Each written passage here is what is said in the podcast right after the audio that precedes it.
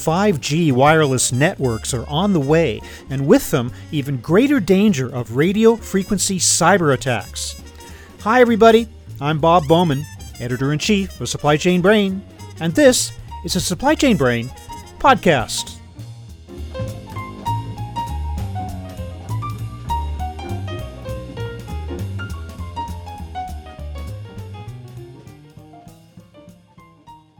Radio frequency technology invites hackers and spies, and as networks grow more sophisticated, so do efforts to violate them.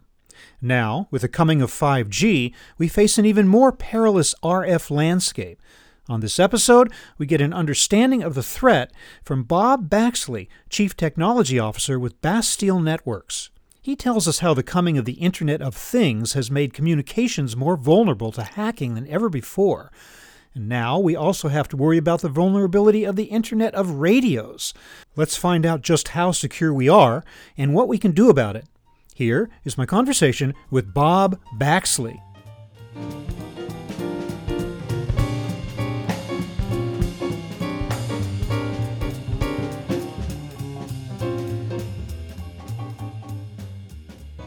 Bob Baxley, welcome to the show. Hi. Thanks, Bob. Thanks for having me. Bob, I think we're all pretty familiar with the phrase the Internet of Things, but perhaps those outside your business are less familiar with the phrase Internet of Radios. Could you define that for me, please? Sure. A couple things to think about. The first is maybe not everyone is familiar with the word radio in the, in the way that, that we mean it. Imagine radio being the radio set in your car or something like this. But more generically, radio just means radio frequency or electromagnetic spectrum communication links. So when we say Internet of Radio, what we've noticed in the Internet of Things is that the interesting part about the IoT from a security perspective is the connectivity between all the IoT devices. And since these tend to be low power devices that are physically distributed and maybe hard to get to places, they tend to be connected over wireless protocols, i.e., radio, radio communication links. So that's how we think of Internet of Radio, and that's why we coined this term because it highlights kind of the most important aspect of IoT from the security perspective. So, when we talk today about radio frequency or RF, we're going to be specifically talking, as you say, about the connections between those devices and the like, are we not? Not the use of RF, say, in a warehouse where you have an RF gun and stuff like that, or is that all part of it as well? It's all part of it. I mean, you, you do want to be aware if you're running a warehouse of the various RF emitters in the space, even the ones that are unintentionally emitting, because they may be disrupting critical links in your space. We would think about that as just a client device on it may be a Wi-Fi network, it may be a Zigbee network, and you certainly want to be aware of those sorts of devices because mm-hmm. they tend to be part of the attack surface into your infrastructure. Now, the Internet of Things has been with us for some time now, a few years, and RF and radio frequency for much longer than that, obviously. What has mm-hmm. been the experience up to this point in terms of the most prevalent types of attacks on the network? There's a few ways to think about that. First of all, there's a physical security angle. So it, that's not even a ne- necessarily a network attack. That's IoT devices tend to be connected to pieces of infrastructure or even people. And if you understand where those devices are what they're doing, their trajectories throughout your facilities. There's physical security insights you can draw from that. So you may have geo-fenced areas where you don't want devices or you don't want certain pieces of infrastructure. By observing the RF emissions from those devices, you can understand where they are and what they're doing. On the security and networking side, there's again a few ways to think about it. One is we see this problem that we call the radio ready problem. There may be lots of pieces of infrastructure in your environment where you are controlling that piece of infrastructure, that industrial control system, over a wired Ethernet interface. So you've literally got a Ethernet cord plugged into your infrastructure, mm-hmm. and that's how you think you're controlling it, or that is how you're controlling it. But what you may not realize is that that piece of infrastructure shipped with a radio interface as well, maybe multiple radio interfaces, because some other vendor who wanted the same functionality also wanted to be able to control it over Zigbee or Wi-Fi or Bluetooth or some wireless interface.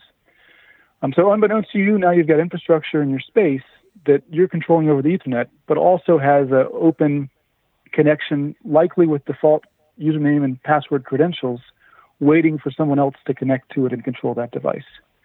So having visibility into all the clients in your space and understanding that they're there is critical because it's very likely that they're whatever wireless interface they're exposing, if you're not using it, is not secure and could lead to a jumping off point into your network. In the relatively early history of IoT and the like, has this been a serious problem? Have there been many hacking attacks? I think there have been. So there's been a number of jumping off point attacks where a vendor system or a system that's a bridge system, like a wireless bridge system in a facility, has led to someone gaining access they shouldn't have had and may have had even bigger repercussions that weren't made public. So those are issues. And, and so I, I mentioned that you discovering clients that may have these vulnerabilities. Some of the attacks that we're seeing that have been released in the literature, they are using novel RF attack vectors to get onto your network, to get onto your devices, and then from there use those devices as pivot points into the larger infrastructure network. We have seen those out in the wild. Another kind of class of RF threat that's different. So I've talked about physical security, cybersecurity. There's another angle on thinking about how a uh, cybersecurity threat, which isn't just clients that you don't realize have wireless connections. And these are clients that have malware on them that they may have gotten from outside of your facility. And now they're being brought into your facility. And those may also be used for jumping off points into infrastructure in your facility. Mm-hmm. There was a Zigbee attack called the IoT worm that was an interesting attack where the researchers found an exploit in the Philips Hue light bulb standard that uses Zigbee under the hood to network those wireless light bulbs. And they showed that they could compromise one light bulb, put their firmware on it that was infected, and the network would automatically propagate that, that firmware to any other Zigbee enabled light bulb in the facility. And then those light bulbs talk to a hub, and that hub is most likely on network. It's definitely on the internet, and it's probably going to the internet through your corporate network. So these are the kinds of vulnerabilities and attack vectors we're seeing. What are typically the motivations of the attackers? What are they out to do other than get into your system? Once they're there, what do they do? The critical step for hackers who want to exploit your data or make money by holding your data hostage, before they do that, they have to get a foothold into your network. So this is just one more mechanism for them to get a foothold into your network. There's classical mechanisms like you've got insecure web servers or you've got insecure SSH credentials, these sorts of things. This wireless vector is just one more vector into your network. And then once they're on your network, they can exploit it for any of the existing cybersecurity attack money making schemes that hackers use out there. The same stuff that we see stealing of credit card numbers, ransom exactly. attacks, proprietary corporate information, just the whole ball of, of wax there is the same thing, right? Those are hackers make money, the black hat hackers. I think there's also people out there who have sensitive enough infrastructure where they may be worried about nation state hackers. And in that case, money is not the objective of the hacker, but maybe disruption is. So if you are running a critical facility, a critical infrastructure facility, or you're doing sophisticated manufacturing, it's possible that there's either trade secrets that are being exposed by these sorts of attack vectors, or it's possible that your infrastructure is brittle to certain attacks. And if those attacks are actuated, they could bring down some critical piece of infrastructure. Now, up to this point, has the pace of the technology, has it actually outpaced the security that's meant to protect it? I think so to a certain extent. I mean, one thing that's really interesting about the RF space is that there's lots and lots of protocols out there for wired networks, the protocol communication stack is pretty normalized now. We're all using TCP IP. There's not a proliferation of protocols that you have to worry about. If you can secure that network, that's probably all that you're running in your space. It's not the same scene, though, in the radio frequency space. You've got Wi Fi, which is typically used to connect laptops and data heavy devices that are connected or have big batteries. And then you've got IoT protocols like LoRa and Sigfox and Zigbee and Z Wave and other variations of 802.15.4 protocols. And each vendor, in many cases, is just generating their own protocol or they're using some software development kit from a chip manufacturer and then putting their own security or their own twists on an existing physical layer or MAC layer protocol, but then they're trying to implement the higher layers themselves. And that tends to be a big problem because standardized protocols like Bluetooth have had lots and lots of people vet them and lots of time and different industry partners looking at how it might be vulnerable. When you get manufacturers implementing proprietary protocols, often because it's cheaper or just easier, those protocols and devices tend to not be very well vetted.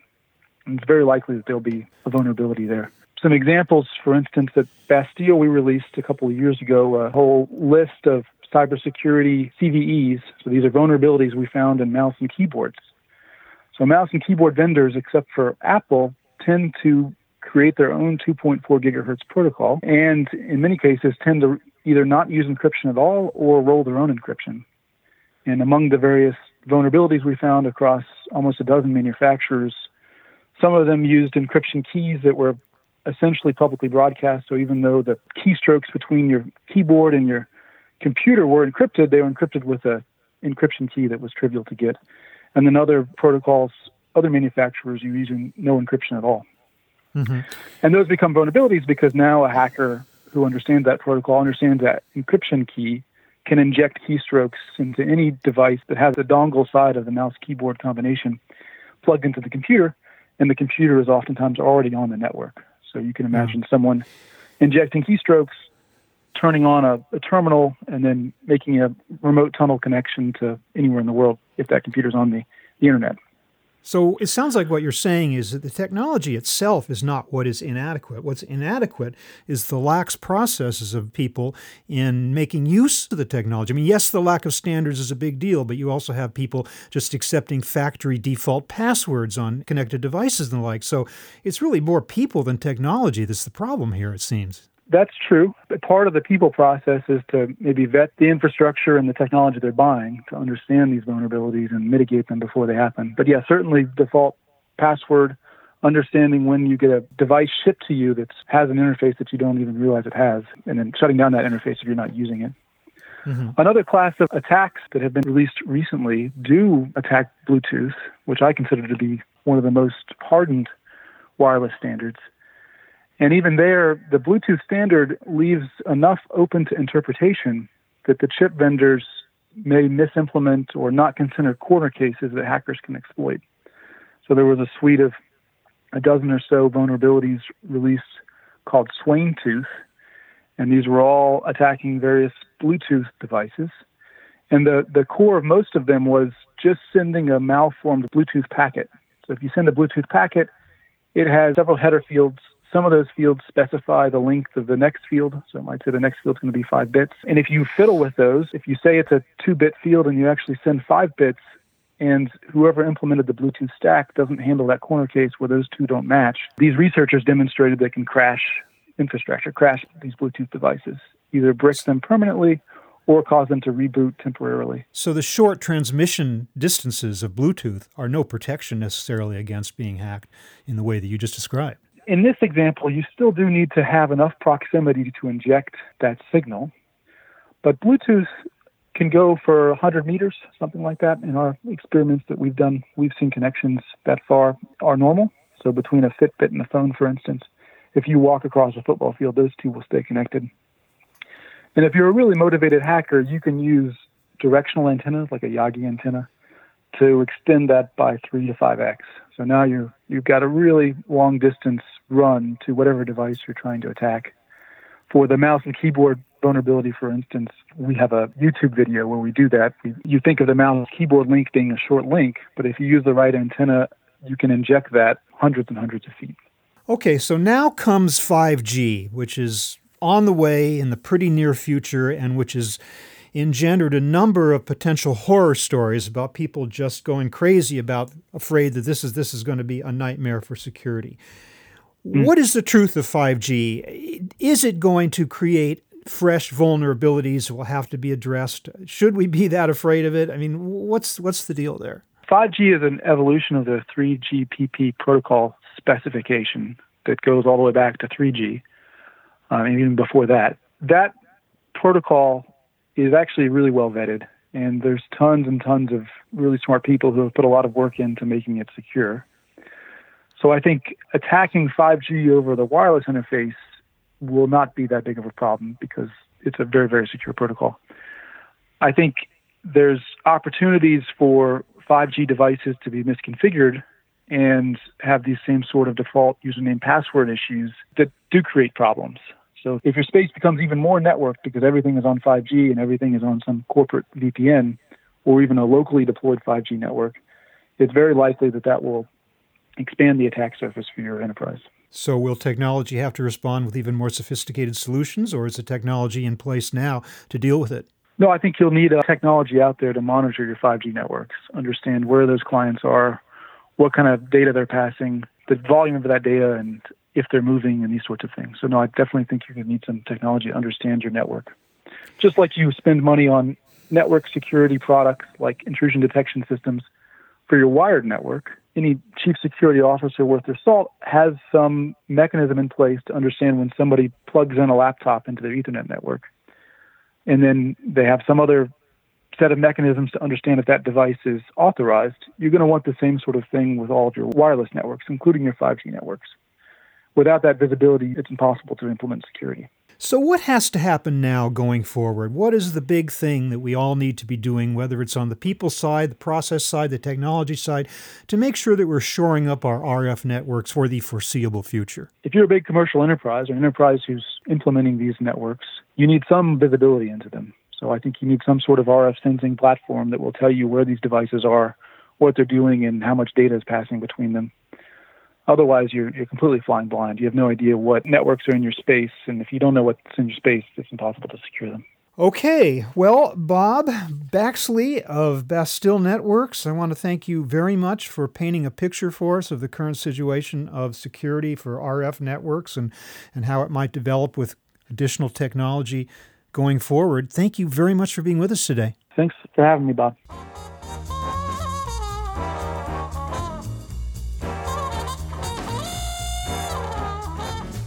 That was my conversation with Bob Baxley of Bastille Networks, talking about security concerns in the age of 5G. We're online at www.supplychainbrain.com, where we post a new episode of this podcast for streaming or downloading every Friday. You can also read my Think Tank blog, watch thousands of videos, and access all of our other content, including the digital edition of our magazine. Look for us on Facebook and LinkedIn, and follow us on Twitter at SCBrain can also download or subscribe to the podcast on Apple Podcasts. Got any comments or suggestions on this or any episode? Email me at rbowman at supplychainbrain.com. Stay well and see you next time.